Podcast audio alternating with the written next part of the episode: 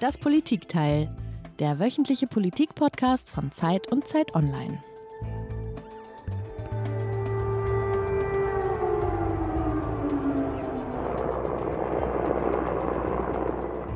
Ja, wir haben hier unschwer zu erkennen Bombenalarm gehört. Bombenalarm, das verbindet man in diesen Tagen ja unweigerlich automatisch mit dem Nahen Osten, wo nach den Terroranschlägen der Hamas auf Israel Krieg herrscht. Die dramatischen Bilder von dort erreichen uns ja jeden Tag und sie beschäftigen uns auch jeden Tag. Tatsächlich ist das, was wir gerade eben gehört haben, aber kein Bombenalarm aus Tel Aviv oder aus Gaza, sondern Bombenalarm aus Kiew. Genau, Peter, und ich weiß nicht, wie es dir geht, aber angesichts der schrecklichen Ereignisse in Nahost hat sich der Fokus ja gerade komplett verändert. Die Zeitungen und Webseiten sind berechtigterweise, muss man sagen, voll mit Berichten rund um Israel. Ich weiß nicht, wie es bei dir ist, aber abends im Freundeskreis oder in der Familie gibt es kaum ein anderes Thema.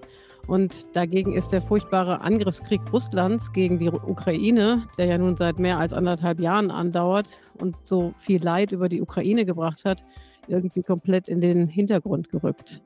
Ja, genau deshalb haben wir uns ja in dieser Woche dafür entschieden, ganz bewusst dafür entschieden, mit dem Politikteil nochmal irgendwo anders hinzuschauen, nämlich in die Ukraine. Wir wollen wissen, wie es um den Erfolg der sogenannten Frühjahrsoffensive dort steht, die ja eine Sommeroffensive wurde, sofern der Begriff der Offensive überhaupt gerechtfertigt ist, ob die wirklich erfolgreich waren. Darüber wollen wir reden. Wir wollen aber auch der Frage nachgehen, was es bedeutet, dass Russland, wie jetzt jüngst zu lesen war, auch Frauen und ehemalige Gefangene mobilisiert, gehen Putin womöglich die Soldaten aus.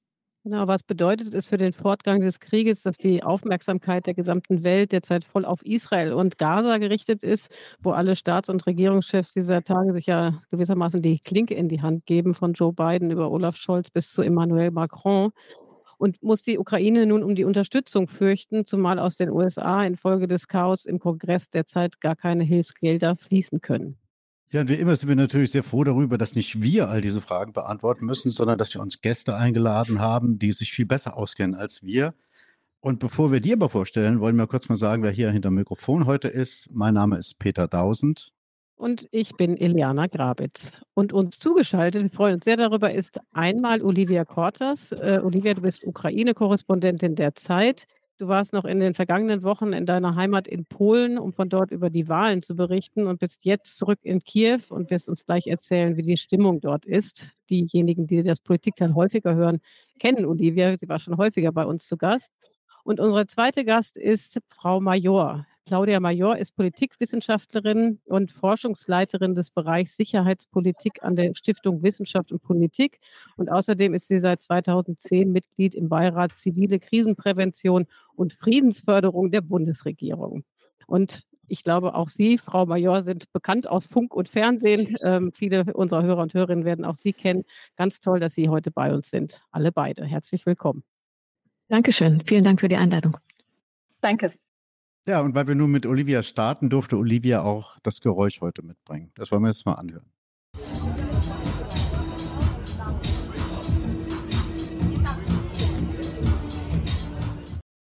Olivia, was haben wir denn da gerade gehört?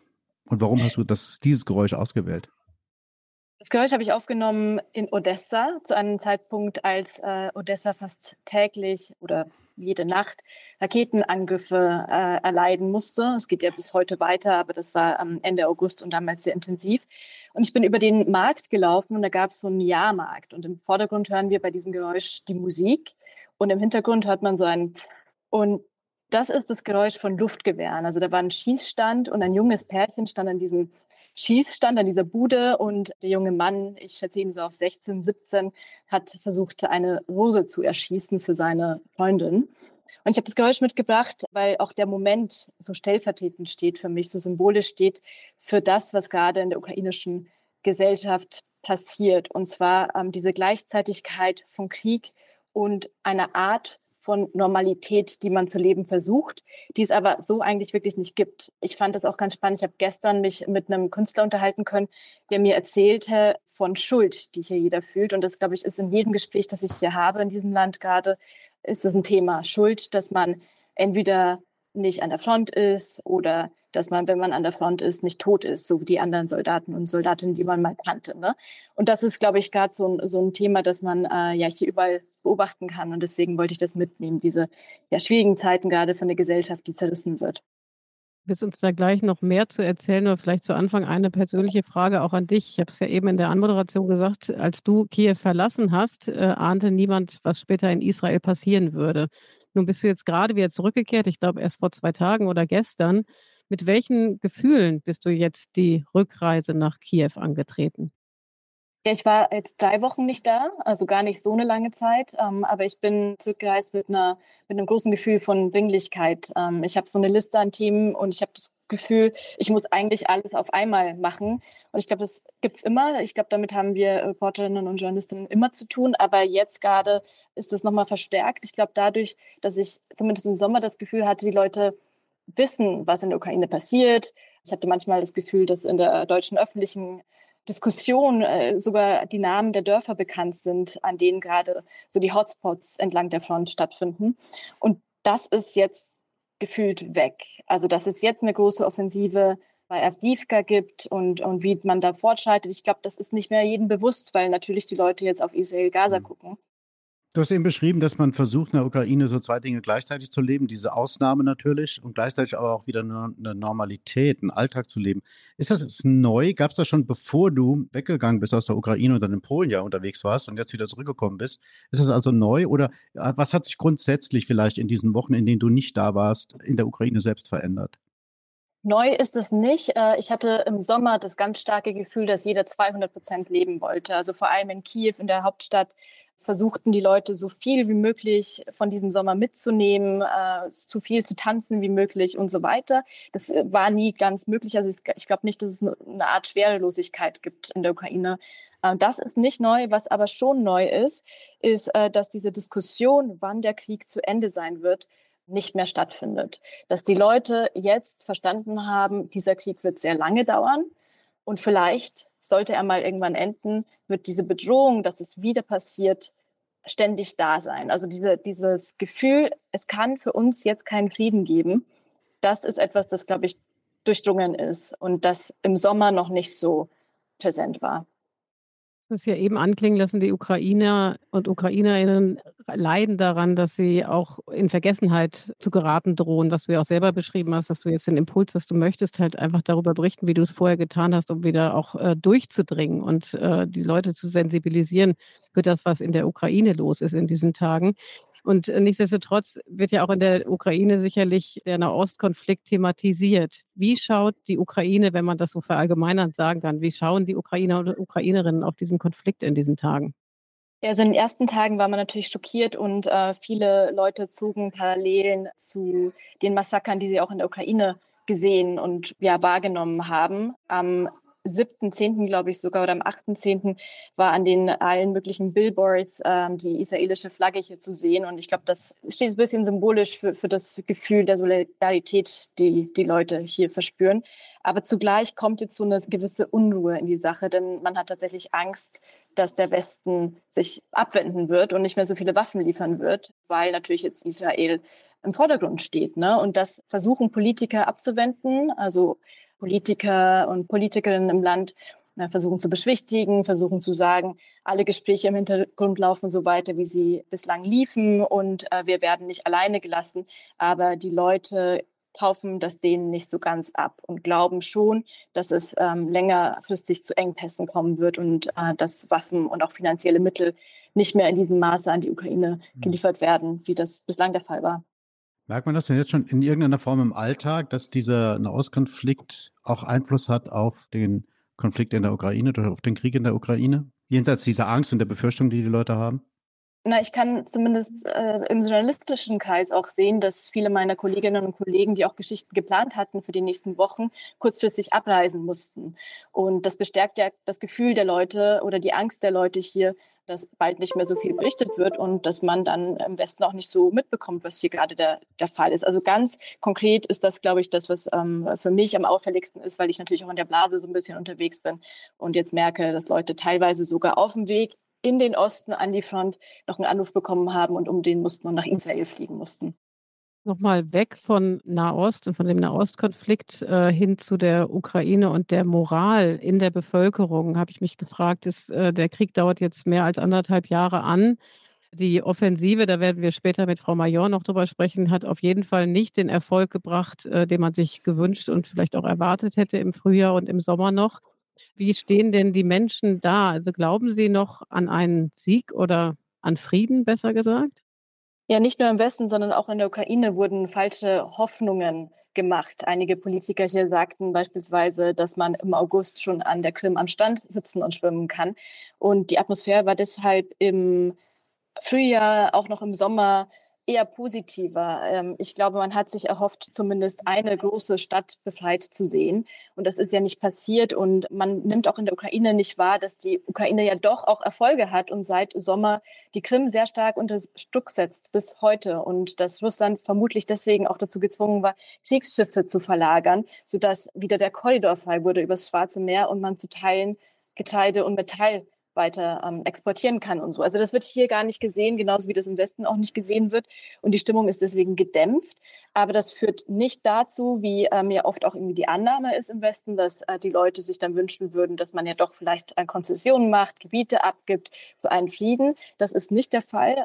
Die Leute, ähm, sogar unter denen, die glauben, dass es ein sehr, sehr langer Krieg wird, das ist ungefähr fünfzig Prozent der Gesellschaft, wenn man jetzt Umfragen glaubt, äh, sogar unter denen sagen nur zwanzig Prozent, dass es okay wäre, Gebiete abzugeben. Man hat sich einfach damit abgefunden, dass man in einem konstanten Stresszustand leben muss und dass es eben keine andere Alternative gibt, wenn man in diesem Land bleiben möchte.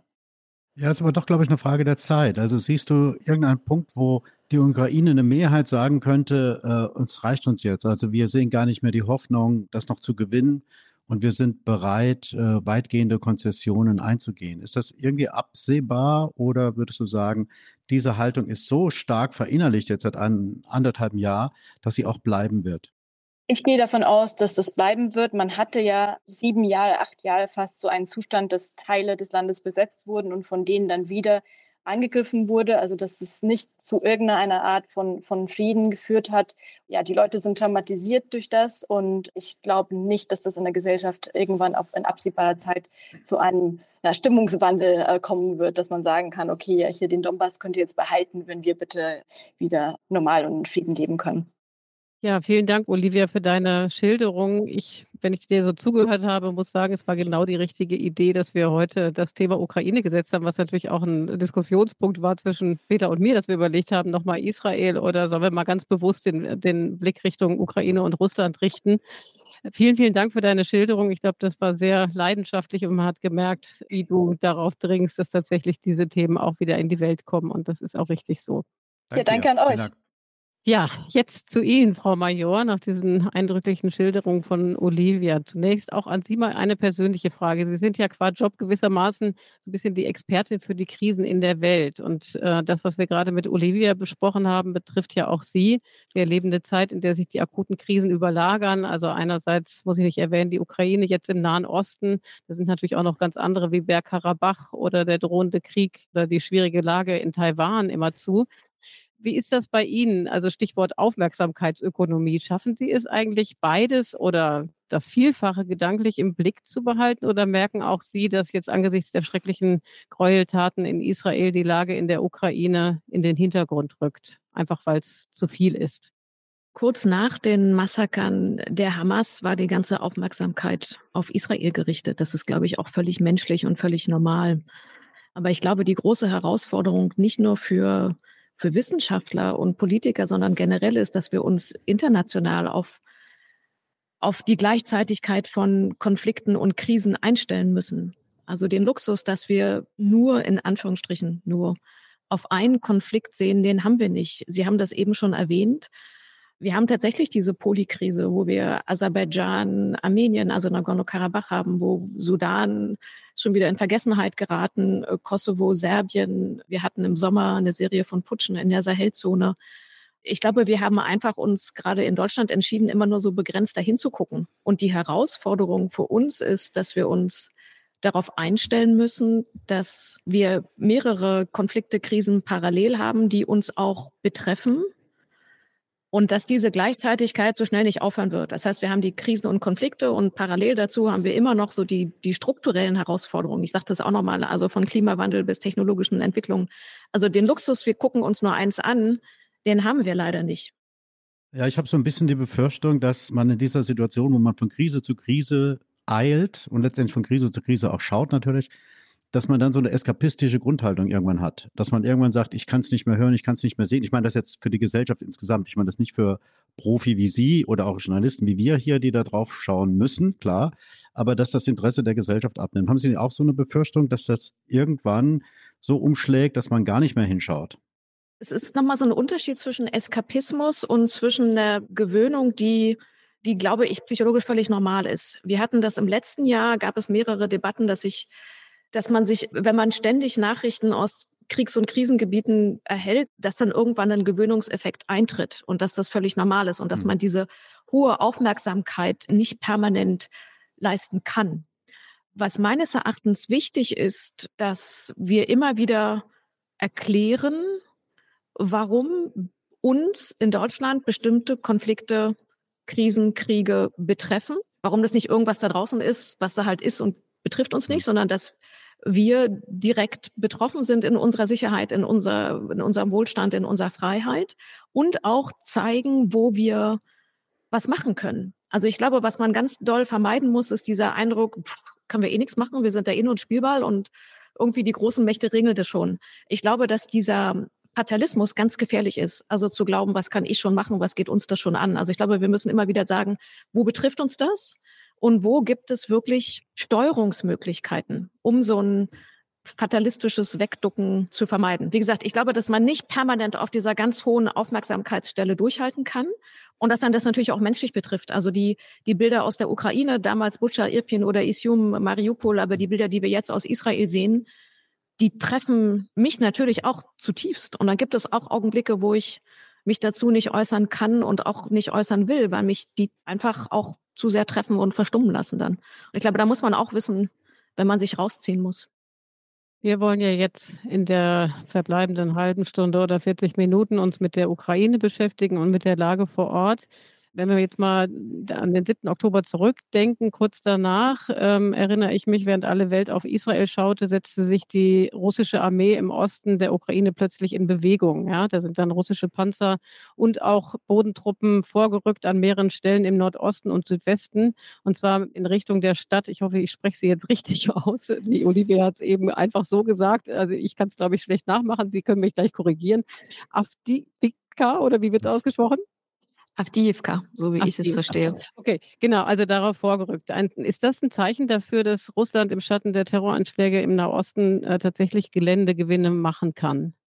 Also ich habe diese russische Offensive vor allen Dingen so verstanden oder so interpretiert, dass Russland glaubt, dass die Ukrainer keine Kraft mehr haben, dass sie nicht mehr dem groß was entgegensetzen können, dass Russland selbstbewusst ist, dass sie so eine Materialschlacht durchstehen können. Denn was wir in den letzten Wochen da, zwei Wochen da gesehen haben, ist eine unendliche Personal- und Materialschlacht. Also Russland wirft Material an die Front. Sie kommen damit nicht wirklich weit. Und ohne Rücksicht auf die eigenen Soldaten und das Material versuchen sie da durchzukommen, ohne groß erfolgreich zu sein. Also sie glauben offensichtlich, dass die Ukrainer keine Kraft mehr haben. Sie glauben offensichtlich, dass sie eine Materialschlacht durchstellen können, durchstehen können, Entschuldigung, weil sie jetzt die Munition aus Nordkorea haben, weil sie ihre eigene Industrieproduktion hochgefahren haben. Wir sind da relativ zuversichtlich. Und stimme ich zu, dass sie möglicherweise glauben, dass die westliche Aufmerksamkeit woanders ist und sie damit so unterm Radar durchkommen. Bislang ist der Erfolg mäßig, muss man dazu aber auch sagen. Enorm hohe Kosten, also ein enorm menschenverachtendes Vorgehen, muss man nochmal unterstreichen, aber geringer Erfolg. Ich würde trotzdem so ein bisschen rauszoomen und trotzdem nochmal versuchen, den, das Ganze in den Blick zu nehmen. Also wir gucken immer wieder auf einzelne Schlachten, auf einzelne Orte. Aber ich glaube, die Frage ist so ein bisschen, was hat sich eigentlich in den letzten Monaten seit genau. dem Beginn der ukrainischen Offensive getan? Wenn ich auf die Offensive gucke, dann würde ich immer sagen, Fortschritt, aber kein Durchbruch. Also es gibt klare ukrainische Fortschritte, aber der große Durchbruch, den viele gehofft, den viele erwartet haben und den man als Ziel vermutet hat, als politisch und militärisches Ziel, den hat es nicht gegeben. Also die, die Erwartung war ja, dass die Ukraine möglicherweise die Landbrücke zwischen dem Donbass und der Krim teilen könnte, also durchbrechen zum Asowschen Meer, die russische Besatzung teilen könnte, damit größeren Druck aufbauen kann auf Russland, auch auf die Krim und möglicherweise Russland dann ohne Vorbedingungen an den Verhandlungstisch kommt. Das hat nicht funktioniert, das muss man ehrlich sagen. Das heißt, Russland hat immer noch etwa so ein Fünftel des ukrainischen Territoriums besetzt. Da bewegt sich nicht so richtig viel, ne? Andererseits muss man auch sagen, dass der Ukraine, deswegen habe ich gesagt, Erfolge, aber kein Durchbruch, durchaus Erfolge gelungen sind. Ne? Also der Druck auf die Krim, das hat Olivia Kortas vorher gesagt, hat deutlich zugenommen. Die russische Flotte hat Schiffe verlegt. Es gab Angriffe auf das Hauptquartier der russischen Schwarzmeerflotte. Die haben die Luftverteidigung ausgeschaltet. Das heißt, der Druck auf die Krim ist gestiegen. Sie haben es geschafft, dass wieder die Getreideschiffe fahren. Und das so als Nebenbemerkung ist beeindruckend, dass eine Landmacht es tatsächlich schafft, im maritimen Raum Erfolge zu zeitigen. Das würde ich mal nicht unterschätzen. Ne? Mhm. Sie haben es geschafft, die, die, den Druck auf die Krim zu erhöhen. Sie haben es geschafft, zum Teil die russischen Befestigungsanlagen zu durchbrechen. Und sie haben es geschafft, die russischen Truppen unter Druck zu setzen. Deswegen, das heißt, es gibt Erfolge, aber es gibt nicht diesen großen Durchbruch. Was Letzter Satz dazu, aber auch daran liegt, dass wir möglicherweise völlig falsche Erwartungen und völlig falsche Bewertungskriterien haben. Das wäre jetzt die nächste Frage gewesen. Ne? Woran liegt es denn, dass dieser große Durchbruch, nämlich dieses Erreichen oder Durchstoßen bis zum Asowschen Meer, dass das nicht gelungen ist? Hat das auch mit zu wenig Unterstützung seitens des Westens zu tun? Oder ist es nur eine übergroße Erwartungshaltung gewesen, wie Sie jetzt gerade zuletzt insinuiert haben? Also ich glaube, dass zum Teil unsere Erwartungshaltung mit Blick auf Erfolg und mit Blick auf Zeit falsch oder überambitioniert waren. Also ich, es gab in den westlichen Beobachtern eine sehr, eine sehr schnelle Zeiterwartung, dass es jetzt super schnell geht. Aber militärische Operationen dauern häufig länger. Also wir hatten eine falsche Zeiterwartung. Ich glaube, es gab auch eine Fehlannahme zu sagen, dass obwohl sie nur einen Teil der westlichen Fähigkeiten hatten, also dieses berühmte Beispiel Luftunterstützung fehlt, dass sie dann trotzdem sofort umfassende Erfolge haben würden. Also das war auch meines Erachtens eine Fehlannahme auf der westlichen Seite. Es gab möglicherweise auch einen Gap, dass man dachte, wenn sie jetzt beispielsweise Panzer und also die Leopards und die Schützenpanzer wie Marder und ähnliches haben, dass wir damit gut ausgerüstet waren, aber angesichts der starken, unendlich starken russischen Befestigungsanlagen waren eben andere Sachen wie Minenräumgeräte oder sowas fast noch wichtiger. Also möglicherweise haben sie nicht die Ausrüstung gehabt, die sie wirklich gebraucht hätten. Und letzter Punkt, die Frage ist, was sind eigentlich die Erfolgskriterien? Wir haben häufig hier in, in Westeuropa wurde häufig mit befreiten Kilometern gerechnet. Befreite Gebiete sind die Erfolgskriterien und andere Erfolgskriterien wurden weniger beachtet. Also beispielsweise das Zerstören von Logistikknotenpunkten, von Gefechtsständen, also das Vorbereiten für einen äh, ukrainischen Fortschritt, das wurde weniger bewertet. Also was ich vorhin schon erwähnt hatte, dass der Druck auf die Krim so stark geworden ist, äh, dass Russland Schiffe von der Krim verlegt, dass der Getreidekorridor zum Teil wieder funktioniert. Das sind ja sehr große Erfolge, die aber in dieses Raster nicht reinpassen. Und deswegen würde ich bei aller Enttäuschung oder Kritik das immer, immer wieder so ein bisschen einordnen wollen, sagen wir, vielleicht sind wir auch zum Teil da falsch rangegangen. Ja, dazu habe ich mal zwei Nachfragen gleich. Also zum einen sind nur wir, also der Westen meint sie ja damit, äh, falsch rangegangen, sondern war die Erwartungshaltung auch der ukrainischen Führung überzogen, dass das durch diese Frühjahrsoffensive ganz entscheidende Vorteile für die Ukraine entstehen können. Zum einen. Und zum anderen, wir haben ja sehr lange diskutiert in den letzten Tagen und äh, in den letzten Wochen, muss man sagen, über den Marschflugkörper Taurus, ja, diese äh, bunkerbrechende Waffe, die ja eingesetzt werden könnte, um halt die Brücke zur äh, Krim zu zerstören. Hätte denn der Einsatz dieses Marschflugkörpers äh, einen Unterschied gemacht? Wäre es dadurch eher zu einem Durchbruch gekommen und nicht nur zu Fortschritten, wie Sie gesagt haben? Sie haben das eben nicht angesprochen, aber ich räume es trotzdem ab. Keine Waffe ist ein Gamechanger. So, also um das einmal geklärt zu haben. Trotzdem haben wir ja gesehen, dass vergleichbare Waffen, die britischen Storm Shadow und die französischen Scalp und jetzt auch die amerikanischen ATACMS, dass die sehr wohl extrem hilfreich sind. Die Angriffe auf die Krim, die die Krim so unter Druck gesetzt haben, sind mit britischen Storm Shadow und französischen Scalp ausgeführt worden.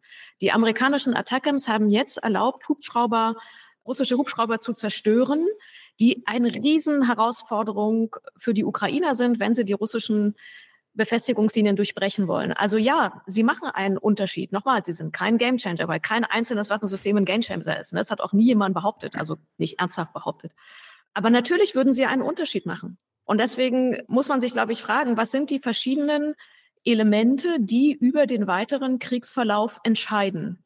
Also nicht so in diesem fatalistisches ist eh ein Stalemate, Stalemate, also ist eh ein Stillstand, können wir eh nichts machen, verfallen, sondern überlegen, was sind die verschiedenen Elemente, Kriterien, die über den weiteren Kriegsverlauf entscheiden. Und da ist sowas wie Taurus wichtig. Glauben Sie denn, dass es da noch, weil die Debatte scheint ja so ein bisschen abgeräumt momentan, also es ist ja nicht geliefert worden. Die anderen drei Nationen, Großbritannien, Frankreich, U S A, haben geliefert. Sie sagen, es ist kein Gamechanger, aber hat aber einen großen Einfluss. Glauben Sie, dass Taurus doch noch geliefert wird oder sagen Sie, das passiert jetzt nicht mehr? Glauben ist eine sehr schwierige Kategorie, finde ich. Haben Sie Informationen, das? Ich würde es anders aufziehen. Ich würde sagen, dass all die politischen, militärischen, juristischen Argumente, die gegen Taurus formuliert worden sind, die sind alle entkräftet worden. Es braucht kein Bundestagsmandat. Es braucht keine Bundeswehrsoldaten. Man kann mit der Ukraine, wie es Großbritannien und Frankreich gemacht haben, Abkommen schließen, dass sie nicht gegen Russland eingesetzt werden. Das heißt, alle diese Sorgen, die kann man alle entkräften. Und damit bleibt eigentlich nur ein, ein politisches Argument, dass man es aus irgendeinem Grund nicht machen will, was ich aber nicht verstehe. Und ich glaube, das Große, was ich gerade sehr unglücklich finde, ist eben, weil die militärischen, juristischen Argumente, weil die alle abgeräumt sind, lässt es einfach sehr viel Raum für unglückliche Spekulationen. Denn wenn ich jetzt auch in Europa unterwegs bin und mit internationalen Kollegen spreche, dann sagen die alle, aber die ganzen Argumente sind doch abgeräumt, Eskalation haben wir gesehen, passiert nicht, äh, ihr braucht keine Bundeswehrsoldaten, die Daten, damit sie wissen, wo sie hinschießen müssen, die haben sie sowieso. Was ist denn der wirkliche Grund? Ist es, dass ihr eigentlich doch nicht an den Sieg der Ukraine glaubt? Oder ist es, dass ihr doch mehr Interesse an Stabilität mit Russland als an einem Sieg der Ukraine habt? Was sagen Sie, was antworten Sie darauf? Dann sage ich, da muss man, muss man gucken, was äh, die Bundesregierung dazu sagt. Und ich versuche, das zu entkräften. Weil ich sage, dass Deutschland mit den anderen militärischen Lieferungen Nummer zwei nach den U S A ist. Aber es ist immer eine extrem unglückliche Argumentationssituation. Weil natürlich, also man kommt in so eine, in so eine Situation, wo man sagt, also wenn Taurus keinen Unterschied macht, kann man es liefern. Wenn es so einen großen Unterschied macht, dann sollte man es unbedingt liefern. Also man kommt in so eine... in so eine Arithmetik rein, die weit von den faktischen, man kommt in so ein Suchen rein, in so ein Vermuten, was ich eigentlich nicht möchte, weil es nichts weiterbringt. Und deswegen, wie gesagt, ich finde, alle rationalen Gründe, die kann man entkräften, von Eskalation bis Daten bis Bundeswehr. Und dann verstehe ich ehrlich gesagt nicht mehr, was dagegen spricht.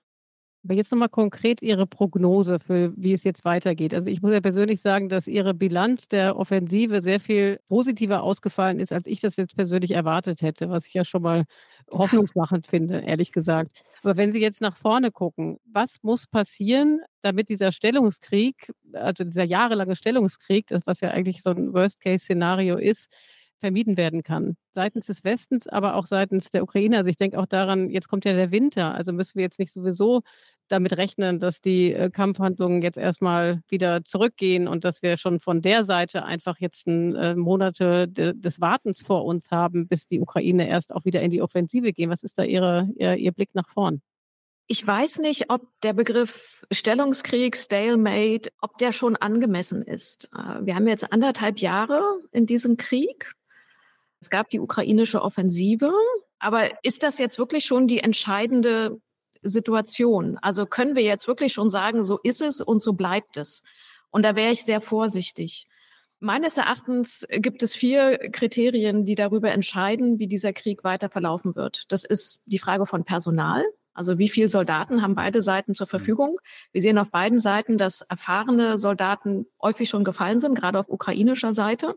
Es ist die Frage der Ausbildung, also auch welche Soldaten, wie viele und welche da sind. Das ist die Frage der Ausrüstung. Da geht es von Munition bis zerschossene Panzer oder Minenpanzer oder Ähnliches zu ersetzen, bis hin zur Frage, kriegt die Ukraine absehbare Zeit nicht nur ausreichend Munition, sondern beispielsweise auch äh, Luftunterstützung, also die F sechzehn, also Personal, Ausrüstung, finanzielle Unterstützung.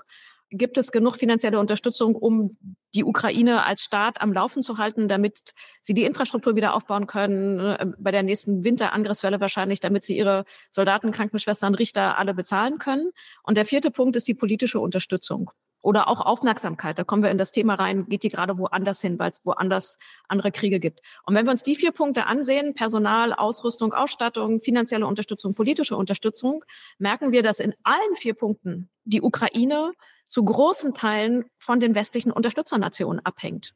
Das heißt, wenn man es ganz stark simplifiziert, ganz stark vereinfacht, hängt es davon ab, de facto, was wir machen. Ob wir weiter bereit sind, die Ausbildung, die Ausrüstung, die finanzielle Unterstützung bereitzustellen, oder ob die Risse, die wir in den letzten Monaten in den westlichen Unterstützerstaaten gesehen haben, von den U S A-Blockade im Repräsentantenhaus bis zu den polnischen Getreidedebatten bis zur Slowakei, ob die sich weiter durchsetzen. Und deswegen finde ich es immer schwer zu sagen, was dann die Ukraine jetzt noch machen muss, weil das ganz viele Hausaufgaben für uns sind. Also vereinfacht kann man sagen, ja, die Ukraine muss jetzt Druck auf Russland beibehalten, damit die nicht weiter Fortschritte machen, und muss gleichzeitig Personal weiter ausbilden und neu aufstellen.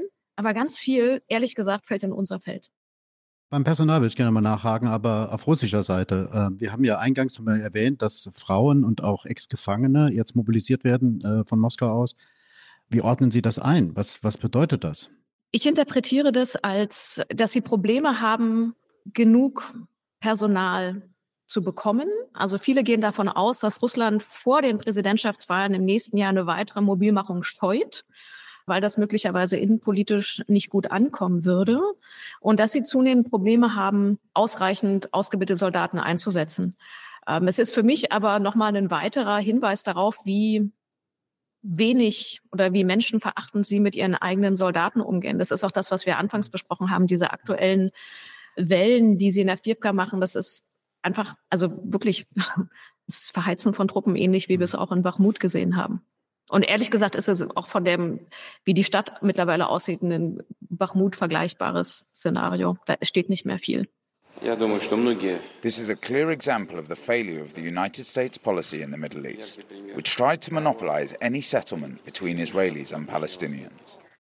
Wir haben hier Wladimir Putin gehört, der sozusagen sagt, dass man im Nahen Osten das Scheitern der U S A erkennen würde. Wir haben den O-Ton ausgesucht, weil er im Grunde genommen für so eine Hochstimmung steht, die man auch unter patriotischen Propaganda-Influencern auf Telegram und so weiter in, in Russland beobachten kann, die nämlich sagen, die sich natürlich freuen über den Krieg zwischen der Hamas und Israel. Und allein schon der Umstand, dass die U S A sich nun um mehrere Konfliktherde auf einmal gleichzeitig kümmern müssen. Das gilt natürlich als große Chance. Wir haben das auch schon angerissen. Also das haben Sie ja im Grunde genommen auch bestätigt, dass das halt äh, erstmal die Moral auch hebt. Ist das denn eine Stimmung, die auch auf die Bevölkerung in Russland übergreift und vielleicht auch eben wieder ähm, es ermöglicht, die Moral der russischen Soldaten und Soldatinnen zu stärken? Was denken Sie? Zu den Auswirkungen auf die russischen Soldaten, auf die russische Gesellschaft kann ich Ihnen wenig sagen, weil mir dazu die Einblicke fehlen. Wenn man das auf die internationale Ebene hebt und wenn man guckt, wie dort die Reaktionen sind, gibt es natürlich mehrere Nebeneffekte. Nebeneffekte ist vielleicht zu klein, aber es gibt neben andere Effekte, die man auch beachten muss. Also Russland und die Ukraine haben beide in ihren diplomatischen Beziehungen versucht, die Staaten, die sich nicht klar positioniert haben, die wir häufig etwas stark vereinfacht als globaler Süden bezeichnen, also Brasilien, Südafrika, Indien, afrikanische Staaten, die haben sowieso auf ihre Seite zu ziehen. Also die Ukraine versucht, Russland zunehmend zu isolieren, und Russland versucht zunehmend, mehrere Staaten in so einer, in so einer Anti-U S A-Koalition oder anti-westlich zu sammeln. Und natürlich ist die Frage, wie sich eine, wie sich, je nachdem, wie sich der Krieg weiterentwickelt, Israel, wie sich das auf die internationale Gemengelage auswirkt.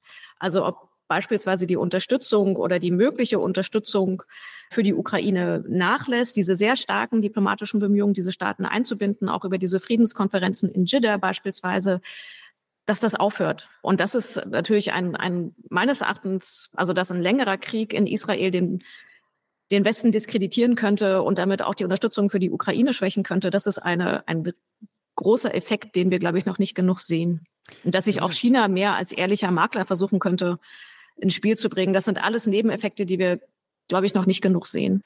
Ja, die Frage ist ja auch, wie weit Russland selbst diese Nebeneffekte mit erzeugen kann. Russland hat ja sehr enge Verbindungen zum Iran, und der Iran ist wiederum der Finanzier nicht nur der Hamas, sondern auch der Hisbollah, die ja im Libanon sitzt und eine noch viel schlagkräftigere, besser bewaffnete äh, Terrororganisation ist als Hamas selbst.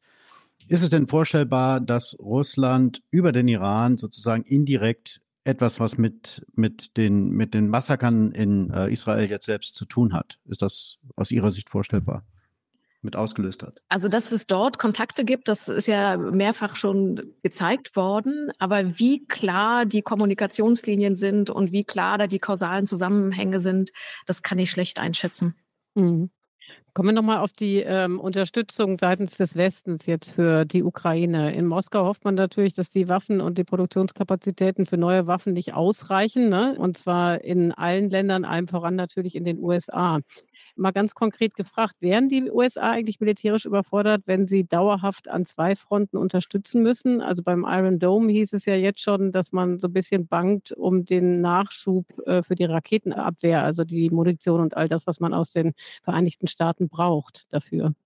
Also zum jetzigen Zeitpunkt würde ich sagen, dass wir einen Wettbewerb um politische Aufmerksamkeit haben, dass wir aber noch keinen Wettbewerb um Ressourcen haben. Aber das geht so ein bisschen zurück zu dem, was wir am Anfang sagten. Also wie viel, wie viele Krisen kann man parallel bearbeiten? Und da sind die Amerikaner, denke ich, auch sowieso besser aufgestellt als wir, was verschiedene Krisenherde angeht. Aber momentan ist es noch der Wettbewerb um Aufmerksamkeit, noch nicht so sehr um Ressourcen, weil aus verschiedenen Gründen. Also das eine ist, weil es gänzlich andere Situationen sind. Also worauf sich Israel möglicherweise mit einer Offensive in Gaza vorbereitet, ist ein Häuserkampf, ist ein Kampf im urbanen Gelände. Das ist was anderes als das, was die Ukraine gerade versucht, wenn sie versucht, russische Besetz- Befestigungslinien zu durchbrechen. Und wenn man es runterbricht, auf was sie wirklich brauchen, bei Israel geht es darum, dass der Iron Dome weiterhin funktionieren kann. Das, das brauchte die Ukraine nicht. Es geht auch um diese sogenannten Small Diameter Bombs, aber da will Israel die luftgestützte Variante haben, die Ukraine will die bodengestützte haben, ist also auch keine Konkurrenz. Die einzige Konkurrenz, von der wir wirklich momentan ausgehen können, ist Munition, diese hundertfünfundfünfzig Millimeter. Und da gibt es tatsächlich den Overlap, aber das ist bislang, bislang, ich betone das nochmal, die einzige Ressourcenkonkurrenz. Und da muss man aber auch sagen, dass die U S A ihre Produktion hochgefahren haben, dass die Ukraine sowieso probiert, aktiv probiert, eigene Defense, äh, eigene Industriekapazitäten hochzufahren. Die haben Ende September so ein Industrieforum in Kiew gemacht. Es gab jetzt das deutsch-ukrainische Forum letzte, diese Woche, letzte Woche in Berlin. Also die Ukraine versucht sowieso schon, die eigene Handlungsfähigkeit im Bereich auch Industrieproduktion, Rüstungsindustrie hochzufahren, um halt genau so eine Konflikte zu vermeiden. Aber um nochmal kurz auf Ihre Frage zu antworten, momentan ist es für mich vor allen Dingen politische, also Konkurrenz und politische Aufmerksamkeit, es ist noch kein Ressourcenkonflikt. Genau, aber wir wissen nicht, wie der Krieg sich weiterentwickelt. Das ist ja, ja immer dieses Unvorhersehbare. Ne? Weil in dem Moment, wo das jetzt wirklich zu einem frechen, Flächenbrand ausarten würde, hätten wir natürlich ja. eine ganz andere Situation. Aber da wollen wir vielleicht... Ja, aber ich glaube, man muss auch mal so ein bisschen aufpassen, was man, worauf man, also dass man, weiß nicht, wie man es sagen soll, aber dass man auch nicht so was zu schnell herbeiredet. Also bislang betonen viele Entscheidungsträger in den U S A, aber auch hier, dass die Ukraine nicht hinten runterfällt. Natürlich hat die Ukraine Sorge, natürlich sehen wir das gerade mit der politischen Aufmerksamkeit, aber ich finde, wir sind immer gut beraten, wenn wir wirklich in die Empirie reingucken und sagen, wo ist denn jetzt der Wettbewerb? Und momentan ist er in einem Bereich schlimm genug, aber ich würde sagen, das noch, wie gesagt, noch nicht zu groß machen. Ja, bei dem noch, ich will trotzdem mal nachhaken, weil das ist ja ganz entscheidend, was in den U S A gerade passiert. Die haben zwar jetzt ja endlich wieder einen Sprecher im Repräsentantenhaus gefunden, also der drittmächtigste Posten in den U S A ist wieder besetzt, aber ist besetzt von einem Trump-Freund. Und wenn man nach vorne schaut, geht ja dieser Wahlkampf irgendwann los, irgendwann wird womöglich oder höchstwahrscheinlich sogar, wie es momentan ja leider aussieht, Trump auch wieder äh, Kandidat werden. Die Frage ist dann, und er macht ja sehr stark jetzt schon Wahlkampf damit, dass man mehr Geld in Amerika einsetzen muss und weniger eben gebraucht für die Ukraine. Die Frage ist, wir springen ein bisschen von den Konflikten hin und her, das zeigt ja auch so, wie verbunden die sind. Ähm, mich würde schon interessieren, wie stark Israel und die Verteidigungsfähigkeit Israels abhängig ist von den U S A. Wenn die U S A Gelder entziehen sollten oder weniger Waffen liefern sollten an Israel, ist Israel denn in der Lage, sich selbst zu verteidigen ohne oder bei einer stark reduzierten Hilfe der U S A? Ich finde den Punkt wichtig, weil wir nämlich, wir gucken jetzt auf die Ukraine, gucken auf Israel, aber den, das Thema, auf das wir, glaube ich, noch viel mehr gucken sollten, ist die Dysfunktionalität im amerikanischen System. Und viele von uns haben erwartet, dass das wirklich dramatisch wird nach den Wahlen. Und wir haben jetzt gesehen, weil es drei Wochen lang keinen Speaker gab, dass diese Dysfunktionalität im politischen System jetzt schon anfängt. viele Krisenherde zu betreffen. Und ich glaube, deswegen sind im Endeffekt die Unterstützung für die Ukraine, die Unterstützung für Israel, auch für die europäische Verteidigung letztlich alles Ableitungen von der großen Frage, welche Rolle spielen die U S A in Zukunft, nicht nur in Zukunft, sondern jetzt schon als internationaler Akteur. Der Kongress kann viel mehr bewirken in den U S A oder ist viel mächtiger als, als beispielsweise äh, das französische Parlament. Das wäre nicht so blockiert gewesen, wenn es keinen Speaker hat. Ne? Also was, glaube ich, daran interessant ist, zu sehen, dass die Republikaner als politische Partei, als Gruppierung intern so zerstritten sind, so dysfunktional sind, dass man sich schon die Frage stellt, wie das in den nächsten Monaten im Wahlkampf weitergehen wird. Und ich glaube, das ist die große Frage, die uns alle umtreiben sollte. Nicht nur nach den Wahlen, sondern jetzt schon, wie handlungsfähig sind die U S A? Wie wirkt sich das auf die verschiedenen Konflikte aus? Und eine Warnung mehr, was nach den Wahlen im nächsten Jahr kommt. Das ist ja nicht so, als hätten wir nicht schon genug Warnungen gehabt. Ne? Wir hatten schon mal Trump eins, aber die Lernkurve ist ja doch eher begrenzt. Ja, und wenn man jetzt den frisch gewählten Speaker des äh, Repräsentantenhauses sich anguckt, der hat ja auch in seiner ersten äh, Aufwartung äh, zwar die Sicherheit und Unterstützung Israels zugesagt, aber die Ukraine mit keinem Wort erwähnt. Ne? Ja, aber deswegen nochmal würde ich sagen, das ist, das ist der Punkt, der uns besonders umtreiben müsste. Oder macht er ja auch schon, aber was man mal wieder klar benennen sollte. Ich habe eine kleine Anmerkung, also gar keine Frage, sondern mal eine Anmerkung aus meiner Erfahrung in den letzten Wochen und Monaten. Ich habe stark den Eindruck, das wird sehr verdrängt, diese Frage. Also man, man hofft darauf, dass das alles irgendwie gut ausgeht, dass Biden wiedergewählt wird. Und was es bedeutet, wenn das anders ausgehen sollte, das wird weit nach hinten gestellt, weil das hat ja dann auch Frage der Finanzierbarkeit oder der Finanzierung der deutschen Sicherheit. Es geht nochmal in eine ganz andere Dimension hinein. Aber darüber will man nicht reden, ist sehr stark mein Eindruck, was es bedeutet, wenn die U S A sozusagen als Schutzmacht unter einem Präsidenten Trump verloren gingen. Bevor wir zum Schluss des Politikteils einen Ausblick machen wollen, wie es weitergeht, finde ich, Peter, ich weiß nicht, wie du siehst, dass wir einmal noch Volodymyr Zelensky das Wort geben sollten. Unbedingt. Wenn ein Terroranschlag wie dieser passiert, sollten alle, die das Leben schätzen, solidarisch sein. Wir in der Ukraine sind uns dessen, was passiert ist, besonders bewusst. Tausende Raketen am Himmel Israels, Menschen, die auf der Straße getötet wurden, Misshandlung von Geiseln. Leider hat der Terror all dies auch auf die Straßen ukrainischer Städte und Dörfer gebracht. Überall auf der Erde muss jeder, der Terror und Tod verbreitet, zur Verantwortung gezogen werden. Ja, Volodymyr Zelensky vergleicht ja hier das, was die äh, Hamas mit den Israelis ge- gemacht haben, also die Terroranschläge, eigentlich mit dem, was die Russen mit den Ukrainern machen. Was halten Sie von dem Vergleich, Frau Major? Kann man, kann man das vergleichen? Ist das, ist das richtig? Es gibt ja tatsächlich Parallelen, die er da benennt und die ich auch sehe. Also Israel wurde von einer terroristischen Vereinigung, der Hamas, überfallen. Russland, wie es vorgeht, das ist ebenfalls terroristische, man kann es als Terrorangriffe bezeichnen. Also da ist eine Parallele, wenn man auch sieht, wie das Vorgehen ist. Also überhaupt keinerlei Respekt für das humanitäre Völkerrecht oder andere Regeln des Krieges. Das sieht man bei den Massakern, die die Hamas gegen die israelische Zivilbevölkerung gemacht hat. Das sieht man in den in den Kriegsverbrechen, den Massakern Butscha, Irpin, Isium, Mariupol. Man kann auch noch eine weitere Parallele ziehen und sagen, bei beiden Angriffen ging es darum, den Gegner zu vernichten.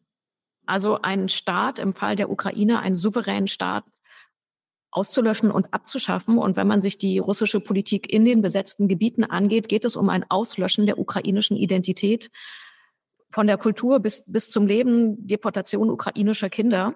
Und das Gleiche sieht man mit dem, was die Hamas gegenüber Israel gemacht hat. Also Sie kennen die Zahlen, das ist das größte Massaker an einer jüdischen Bevölkerung seit dem Holocaust. Also die, die Absicht dahinter, nämlich einen anderen Staat auszulöschen. Jetzt kann man noch die, die Schablone rauflegen, kann sagen, ist demokratische Staaten auszulöschen. Also da sehe ich in der Tat sehr viele Parallelen zwischen diesen beiden Angriffen. Natürlich steht dahinter, denke ich, bei Zelensky auch die Hoffnung, dass man Unterstützung in beiden, also dass man gewisse Parallelen herstellen und Unterstützung aufrechterhalten kann. Aber die Parallelen liegen auf der Hand. Beide Angriffe sind letztlich genozidale Angriffe, weil sie, wie ich eben gesagt habe, darauf hinauslaufen oder abzielen, das andere Land an sich auszulöschen. Ja, zum Ende wollen wir uns dann nochmal wirklich auf die Ukraine nochmal konzentrieren. In der Debatte über die Ukraine hat man ja zuweilen den Eindruck hier, es geht immer nur um Waffenlieferungen. Ja, wer liefert welche Waffen wann und wie viel davon? Dabei laufen ja auch Verhandlungen. Können Sie uns einen kleinen Überblick geben, wer verhandelt denn eigentlich momentan mit wem und zu welchem Zweck? Ich finde diesen Punkt sehr wichtig, weil immer wieder der Eindruck entsteht, dass niemand verhandeln würde. Und wenn man sich nur richtig Mühe geben würde, dann könnte man das schon, könnte man diesen Krieg schon beenden. Und das ist eine absolute Fehlannahme. Also es haben seit dem russischen Überfall Verhandlungen stattgefunden. Am Anfang gab es direkte Verhandlungen zwischen Russland und der Ukraine, facilitiert von der Türkei, die im letzten Frühjahr zu dem Istanbuler Kommuniqué geführt haben.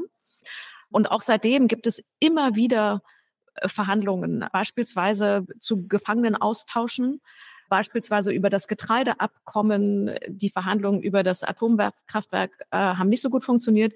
Aber es gibt diesen Kontakt. Ich glaube, was wir häufig in, in Deutschland nicht sehen wollen, ist, dass Russland gar nicht über das Ende des Krieges verhandeln will, weil es immer noch hofft, diesen Krieg zu gewinnen. Und das ist etwas, was, glaube ich, von uns, von unserer mentalen Vorbildung so schwerfällt anzuerkennen, weil wir glauben, es müsste doch ein Interesse an Ausgleich, Kompromiss und Frieden geben. Und Russland ganz klar signalisiert, dass es ein Interesse an Sieg hat. Und das ist etwas, was, glaube ich, bei uns auf der mentalen Landkarte einfach immer noch schwer ist anzukommen. Das heißt, Russland setzt Vorbedingungen, und zwar, dass die vier annektierten, völkerrechtswidrig annektierten Gebiete, Donetsk, Luhansk, Saporizhia, Cherson, als russisch akzeptiert werden, obwohl Russland die gar nicht gänzlich kontrolliert, muss man auch nochmal dazu sagen.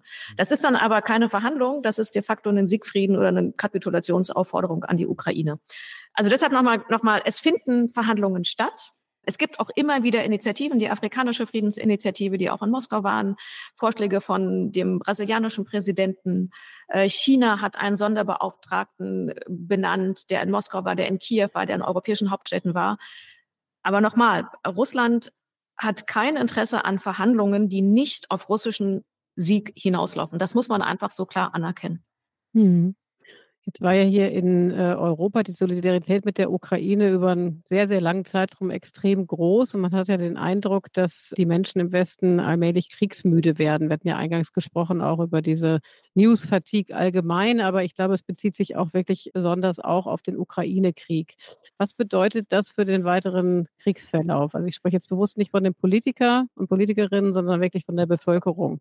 Ein sinkendes Interesse oder eine sinkende Aufmerksamkeit für diesen Krieg kann dazu führen, dass es weniger Unterstützung gibt für die Ukraine. Also in finanzieller Unterstützung, militärische Unterstützung, humanitäre Unterstützung. Und deshalb ist es meines Erachtens, jetzt schlagen wir so ein bisschen den Bogen zum Anfang von unserem Gespräch. Und deshalb ist es für mich immer so wichtig zu sagen, dass die Unterstützung für die Ukraine kein Almosen ist, sondern dass es in unserem ureigenen Interesse ist, sicherheitspolitisch, aber auch was, was Wohlstand und Freiheit angeht. Wenn die Ukraine zum Teil oder gänzlich russisch besetzt wäre, dann würde es um unsere Sicherheit und Stabilität in Europa extrem schlecht stehen. Russland könnte die Lehre ziehen, dass es tatsächlich mit Krieg führen seine Interessen durchsetzen kann. Wir müssten aus Schutz für das, was wir uns in Europa aufgebaut haben, viel mehr in unsere Verteidigung investieren. Das heißt, wir hätten eine größere Unsicherheit, wir hätten wahrscheinlich noch deutlich höhere Ausgaben.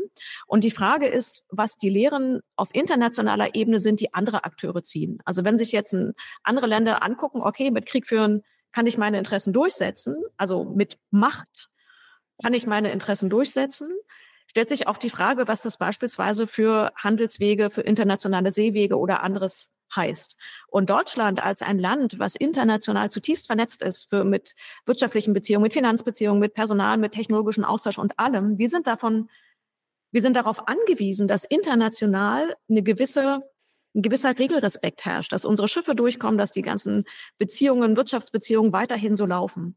Das heißt, wir haben ein Interesse daran, dass es eine gewisse regelbasierte Ordnung auch international gibt. Und deswegen finde ich es immer wieder wichtig, darauf hinzuweisen, was die Folgen für die Ukraine wären, wenn sie unterliegen würde, und auch was die Folgen für uns sicherheitspolitisch, wirtschaftspolitisch und auch normativ wären. Und deswegen auch nochmal anschließend auf die Frage, die Sie vorher gestellt haben. Es gibt in Deutschland, kommt mir in Gesprächen manchmal so ein bisschen der, die Aussage entgegen, naja, wenn die Ukrainer jetzt aufhören würden, dann hätten sie halt Frieden, oder als hatte die Ukraine die Wahl zwischen Krieg und Frieden. Und da muss man ganz klar sagen, das hat sie nicht. wenn die Ukraine ihre Verteidigung jetzt einstellen würde, weil sie nicht genug westliche Unterstützung mehr kriegt, weil sie nicht mehr können, dann hätten sie keinen Frieden, sondern dann würde sie Russland weiter erobern. Und unter russischer Eroberung, Besatzung haben wir mittlerweile genug empirische Fakten, die zeigen, was da passiert. Also was ich vorhin angesprochen hatte, die aktive Entkolonisierungspolitik. Und deswegen nochmal ganz wichtig für mich der Punkt, die Wahl ist nicht zwischen Krieg und Frieden, sondern die Wahl, die Ukraine ist eigentlich nur zwischen Verteidigungskrieg und Unterdrückung unter russischer Besatzung. Und deshalb noch einmal, es ist wichtig zu sagen, warum die Unterstützung für die Ukraine, normativ, aber auch für uns stabilitäts-, wirtschaftspolitisch. Und deswegen eigentlich zu überlegen, was ist denn eigentlich auch in unserem deutschen und europäischen Interesse. Das muss man, glaube ich, immer noch mal klar durchbuchstabieren. Ich hab, wir kommen jetzt gleich zu unseren beliebten Flops. Noch einen letzten Punkt habe ich, der mir nicht ganz unwichtig ist. In Deutschland wird ja oft von Putins Krieg gesprochen. Die deutsche Politik, auch der Bundeskanzler spricht sehr oft von Putins Krieg. Ich war neulich mit Boris Pistorius unterwegs. Wir waren im Baltikum, da war eine Sicherheitskonferenz unter anderem. Und da wurde das sehr kritisiert, weil das impliziert so ein bisschen der Begriff von Putins Krieg, wäre Putin weg, wäre der Krieg zu Ende. Und da, die sprechen sehr bewusst von Russlands Krieg, weil die Einschätzung dort ist, selbst wenn Putin an einem, wie das so schön formuliert wurde, an einem offenen Fenster vorbeigehen würde und da rausfallen würde, zufällig, dann würde der Krieg weitergehen, weil die Russen, Russland insgesamt hat ein Interesse, die alte Macht wiederherzustellen. Es ist nicht unsere Fokussierung allein auf Putin, sei falsch, weil Putin sei nur das Mittel dazu sozusagen. Das fand ich total interessant. Teilen Sie so eine Einschätzung? Es ist unheimlich schwer, verlässliche Daten zu kriegen, was die russische Bevölkerung denkt. Also man kann ja keine, keine offiziellen Umfragen machen und sagen, wie findet ihr den Krieg? Weil allein über Krieg sprechen in Russland verboten ist. Und deswegen müssen wir ganz ehrlich sein, dass viel Einschätzung, was die russische Bevölkerung denkt, so ein bisschen stochern im Nebel ist. Ja? Aber was wir zumindest feststellen können, ist, dass ein Großteil der kritischen Stimmen das Land verlassen haben. Vor dem Krieg schon, aber auch nach dem Überfall, dass die russische Gesellschaft seit Jahren gleichgeschaltet worden ist. Dazu gibt es viele Studien, dass einfach auch der öffentliche Raum immer kleiner geworden ist und das Land sich in einen totalitären Staat verwandelt. Und dass vermutlich ein Großteil der russischen Bevölkerung die Position entweder der Regierung entweder teilt oder sie zumindest nicht ablehnt. Viele meiner, meiner Kolleginnen, die zu Russland arbeiten, entwickeln in der Regel drei Szenarien, wie sich Russland entwickeln kann. Die sagen, es gibt Regimekontinuität, auch wenn Putin verschwindet, der enge Machtzirkel ist genauso, das geht genauso weiter. Oder es gibt einen Zusammenbruch, aber im Endeffekt teilen viele diese Position. Oder dritte Variante, sehr unwahrscheinlich, es gibt eine demokratische Transition, aber das ist echt hm. gerade Zukunftsmusik. Ne? Hm. Ich glaube, dass ein Punkt ganz zentral ist, dass die Positionen, wie sich ein Land in der Außenpolitik und auch in der Innenpolitik aufstellt, die verändern sich entweder aufgrund von einer, von einem Schock, ja, also bestes Beispiel ist neunzehnhundertfünfundvierzig Deutschland, oder evolutionär über einen ganz langen Zeitraum. Und solange Russland ein Land ist, was in der Gesellschaft und in der Regierung zutiefst militarisiert ist und auch die Mittel hat, diese Militarisierung auszuleben, also ein starkes Militär und auch Krieg führt. Solange wird eine stabile, verlässliche Beziehung mit Russland nicht möglich sein. Meine Kollegin Sabine Fischer in der S W P hat gerade ein Buch geschrieben, das heißt die chauvinistische Bedrohung über Russland, und die buchstabiert es hervorragend aus. Und ich glaube, dessen müssen wir uns immer wieder bewusst sein. Solange Russland an seinen, ich sage mit Absicht jetzt gerade Russland, ja, nicht nur Regierung, an diesen Zielen mit Blick auf die Ukraine festhält, also sagt, es ist keine eigenständige Nation. Solange Russland glaubt, dass es mit Militär seine Ziele erreichen kann, solange wird es keine verlässliche Stabilität und keinen Frieden in Europa mit Russland geben können. Das ist nichts, ich sage es ausdrücklich, was ich mir wünsche, sondern was die Ableitung der russischen Position ist. Und da müssen wir überlegen, was wir damit machen, was wir damit kurzfristig machen in Europa und was wir damit langfristig machen. Aber so ehrlich muss man sich selbst gegenüber, glaube ich, sein. Leider.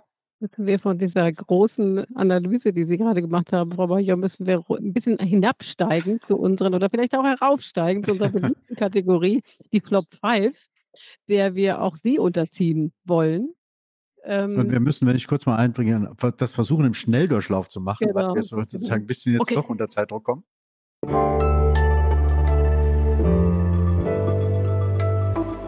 Die Flop fünf. Wir fragen ja alle unsere Gäste oder bitten sie, fünf Flops, Klischees, Phrasensätze mitzubringen, die sie so richtig nerven mit Blick auf das Thema, was wir besprechen. Was ist denn Ihr erster Flop? Äh, der erste Flop ist, Russland hat die Eskalationsdominanz und wir sollen nicht an der Eskalationsschraube weiterdrehen. Also es gibt immer wieder, es wird immer wieder insinuiert in den öffentlichen Debatten, dass man bestimmte Waffen nicht liefern sollte, weil Russland dann eskalieren würde. Und Russland hätte eigentlich als einziger in diesem Krieg die Macht, diesen Krieg irgendwie in eine ganz andere Ebene zu heben. Also entweder nuklear zu eskalieren oder über die Ukraine hinauszugehen. Und was wir in den letzten anderthalb Jahren gesehen haben, dass das offensichtlich nicht der Fall ist. Also dass Russland nicht alleine entscheidet, wie der Krieg läuft. Und deswegen finde ich diesen Satz... Äh, Sollte man nicht mehr benutzen. Sollte man nicht mehr benutzen. Also weil wir einfach gesehen haben, dass Russland diese Eskalationsdominanz nicht hat. So. Und wenn man, man kann es noch weiterdrehen, kann sagen, wenn man diesen Satz immer wiederholt, was ist denn die Schlussfolgerung daraus? Die Schlussfolgerung ist eigentlich, dann hört halt auf hm. und kapituliere, liebe Ukraine. Und deshalb sollte man sich da ehrlich machen, was man eigentlich wirklich sagen will, wenn man diesen Satz, der mehrfach widerlegt worden ist, immer wieder vor sich herträgt. Flop Nummer zwei. Flop Nummer zwei, den haben wir eigentlich schon angesprochen. Es gibt keine militärische Lösung. Wir müssen jetzt über Verhandlungen den Krieg beenden. Aus russischer Sicht gibt es ganz klar eine militärische Lösung. Und die heißt, die Ukraine zu überrennen. Und natürlich wird am Ende dieses Krieges irgendwann Verhandlungen stehen. Natürlich. Aber diese Verhandlungen werden auf Basis der militärischen Situation stattfinden. Ich sage immer, so wie der Krieg endet, wird der Frieden sein. Und deswegen geht es aus ukrainischer Sicht darum, so viel Ge- Gebiet wie möglich zu befreien, weil die mögliche Waffenstillstandslinie die mögliche neue Grenze sein kann. Und deswegen das Militär entscheidet letztlich, auf welcher Basis Verhandlungen geführt werden. Und ihr dritter Flop. Die Ukraine muss Gebiete abtreten und dann ist Frieden. Das haben wir, glaube ich, eben schon geklärt. Dann ist kein Frieden. Es gibt halt nicht die Wahl zwischen Krieg und Frieden. Da können wir schnell zu Flop Nummer vier übergehen. Ja, super, ne? Ähm, Waffenlieferungen machen uns zur Kriegspartei. Es ist ein Proxykrieg, ein Stellvertreterkrieg zwischen der U S A und Russland. Wenn man das sagt, es ist ein Stellvertreterkrieg zwischen Russland und den U S A, spricht man der Ukraine nochmal die Souveränität ab. Und dann tut man so, als wäre die Ukraine eigentlich nur eine Marionette. Und angesichts dessen, was dieses Land in den letzten achtzehn Monaten an Handlungsfähigkeit gezeigt hat, rück, also das Zurückwerfen Russlands, der russischen Streitkräfte aus Kiew, aus Cherson, aus Charkiw, finde ich das eine durchaus mehrfach widerlegte Aussage. Und es spricht nochmal, es spricht der Ukraine jegliche Handlungsfähigkeit und jegliche eigene Entscheidungsfähigkeit ab. Und es entspricht dem russischen Narrativ. Das ist genau das, was Russland gerne möchte, dass wir glauben, weil natürlich ein Krieg gegen die U S A schwerer zu verlieren ist als ein Krieg gegen die Ukraine. Und ihr letzter Flop. Ich habe die zu sagen mehrere. Ich dachte nur, okay. Boris Johnson hat Verhandlungen. Das hat man auch noch nicht. Boris, ja, ich finde, es, es gibt so viele Sachen, die seit anderthalb Jahren regelmäßig wiederholt werden und die durchs Wiederholen nicht richtiger werden. Ein sehr beliebter ist auch noch, Boris Johnson hat die Verhandlungen und den Friedensschluss zwischen der Ukraine und Russland verhindert. Dafür gibt es keine, also gibt es keine zweite Quelle. Kiew und auch London haben das regelmäßig dementiert. Das wird trotzdem immer wieder aufgewärmt. Es wird häufig angesprochen auf dieses Interview mit Bennett, der aber auch sagt, die Chancen waren gering, es gibt keine weitere Quelle. Also deswegen ist das für mich auch so ein Flop, den man endgültig nicht mehr erwähnen sollte. Okay, und zum Schluss kommt jetzt noch die schwierigste Aufgabe von allen auf Sie zu, nämlich Sie müssen einen positiven Blick nach vorn wagen. Was lässt Sie hoffen, das ist unsere letzte Frage, dass der Krieg nicht nur bald, sondern auch mit einem Erfolg für die Ukraine endet? Ich glaube nicht, dass der Krieg bald endet. Es gibt Forschungen über die Dauer von Kriegen seit dem Ende des Zweiten Weltkriegs, die ganz vereinfacht, ganz stark vereinfacht. Die Schlussfolgerung ist, wenn sie nach einem Jahr nicht beendet sind, dann gehen sie eher in Richtung Dekade. Deswegen habe ich relativ wenig Hoffnung auf ein schnelles Kriegsende. Was mir trotzdem Hoffnung gibt, ähm, ist, dass die Ukraine nach achtzehn Monaten oder mehr jetzt sogar schon Krieg als souveräner Staat immer noch besteht. Und das für mich aus Also aus drei Gründen. Das eine, dass wir Russland wirklich überschätzt haben, dass wir die Ukraine unterschätzt haben, wozu sie als Bevölkerung der enormen Resilienz, aber auch der mil- militärischen Anpassungs- und Handlungsfähigkeit unterschätzt haben und dass wir auch, dritter Punkt, die westlichen Staaten unterschätzt haben. Wenn man sich Deutschland anguckt, bei aller Kritik, dass Deutschland häufig meines Erachtens zu spät und zu zögerlich und mit schlechten Gründen geliefert hat. Aber dennoch ist auch die Bundesrepublik, wie viele andere westlichen Staaten, die einen enormen Entwicklungsschub gemacht. Hätten Sie mir im Januar zweitausendzweiundzwanzig gesagt, dass die Bundesrepublik Panzerhaubitzen, Raketenwerfer und Kampfpanzer liefern würde, hätte ich das nicht für möglich gehalten. Das heißt, die militärische, finanzielle und politische Unterstützung ist deutlich größer, als es viele vorhergesagt hatten. Und wenn ich das zusammen, nochmal zusammenbringe, der Fakt, dass die Ukraine es geschafft hat, die russischen Truppen aus Kiew, aus Cherson, aus Charkiw zurückzudrängen und so viel Gelände wieder zu befreien, Und diesen Krieg so lange durchzuhalten, macht mich dann doch ein bisschen zuversichtlich. Und uns mit, Peter, oder? Bitte, Sie haben jetzt ja hier gleich dreifach Hoffnung geschürt. Also man, äh, ich, man kann das andersrum, man kann sagen, wir, wir sind ja da nicht nur ein Spielball. Ich hatte ja am Anfang gesagt, es gibt vier Punkte, die über den Krieg entscheiden. Personal, Ausrüstung, Finanzen, politische Unterstützung. Da können wir alle was mit beisteuern. Also in dem Sinne haben wir Handlungsfähigkeit. Letzter Satz dazu, nicht handeln hat ja auch Folgen. Hm. Handeln hat Folgen, aber nichts zu machen heißt ja nicht, dass nichts passiert. Sondern nicht handeln heißt im Fall der Ukraine, dass wir sie im Regen stehen lassen. Und das sollten wir uns auch vor Augen führen. Das ist ein gutes Schlusswort für diese, glaube ich, wirklich spannende, zumindest für mich und dich bestimmt auch, Peter, spannende letzte Unbedingt. Stunde, die hinter uns liegt. Vielen, vielen Dank, dass Sie unser Gast waren, Frau Major. Und auch vielen Dank an Olivia nochmal, die jetzt gar nicht mehr bei uns ist, aber die das vielleicht ja nachher anhört. Ich fand, das war eine gute Kombination aus Eindrücken von vor Ort, aus der Ukraine und Ihrer Analyse, Frau Major. Liebe Hörer und Hörerinnen, wenn Sie Anmerkungen haben, Kritik oder Wünsche für weitere Themensetzungen in künftigen Sendungen, dann schreiben Sie uns gerne an unsere E-Mail-Adresse das Politikteil at zeit punkt de. Und in der nächsten Woche bin ich auf jeden Fall nicht hier hinter dem, hinter dem Mikrofon. Peter, ich weiß nicht, ob du mit Heinrich, das müsstest du jetzt mal beantworten. Ja, wir haben eine Herrenrunde in der nächsten Woche. Also werden wir auf jeden Fall eine Frau als Gast einladen, schätze ich mal. ähm, ja, Tina hat auch Urlaub und Iliana gibt mal verdient in den Urlaub. Äh, von daher werden wir, Heinrich, Heinrich und ich werden nächste Woche da sein. Also uns bleibt zum Schluss nochmal ein Dank auch an äh, die Pool Artists. Dank an Katja, Pia und Ole von Zeit Online, an Carlotta für die O-Töne. Und nochmal einen Dank, Olivia ist wie gesagt schon weg, aber nochmal einen Dank an Sie, äh, Frau Major. Herzlichen Dank dafür, dass Sie da waren. Es ist ja zu befürchten, auf der einen Seite zu befürchten, dass wir uns nochmal hören müssen in diesem Rahmen, weil halt das Thema uns länger erhalten bleibt. Und es ist gleichzeitig freudig zu erwarten, dass wir Sie dann nochmal einladen dürfen, weil wir dann sehr kompetent durch diesen ganzen Wirrwarr geführt werden. Herzlichen Dank dafür und bis demnächst. Ich danke Ihnen. Danke sehr und tschüss.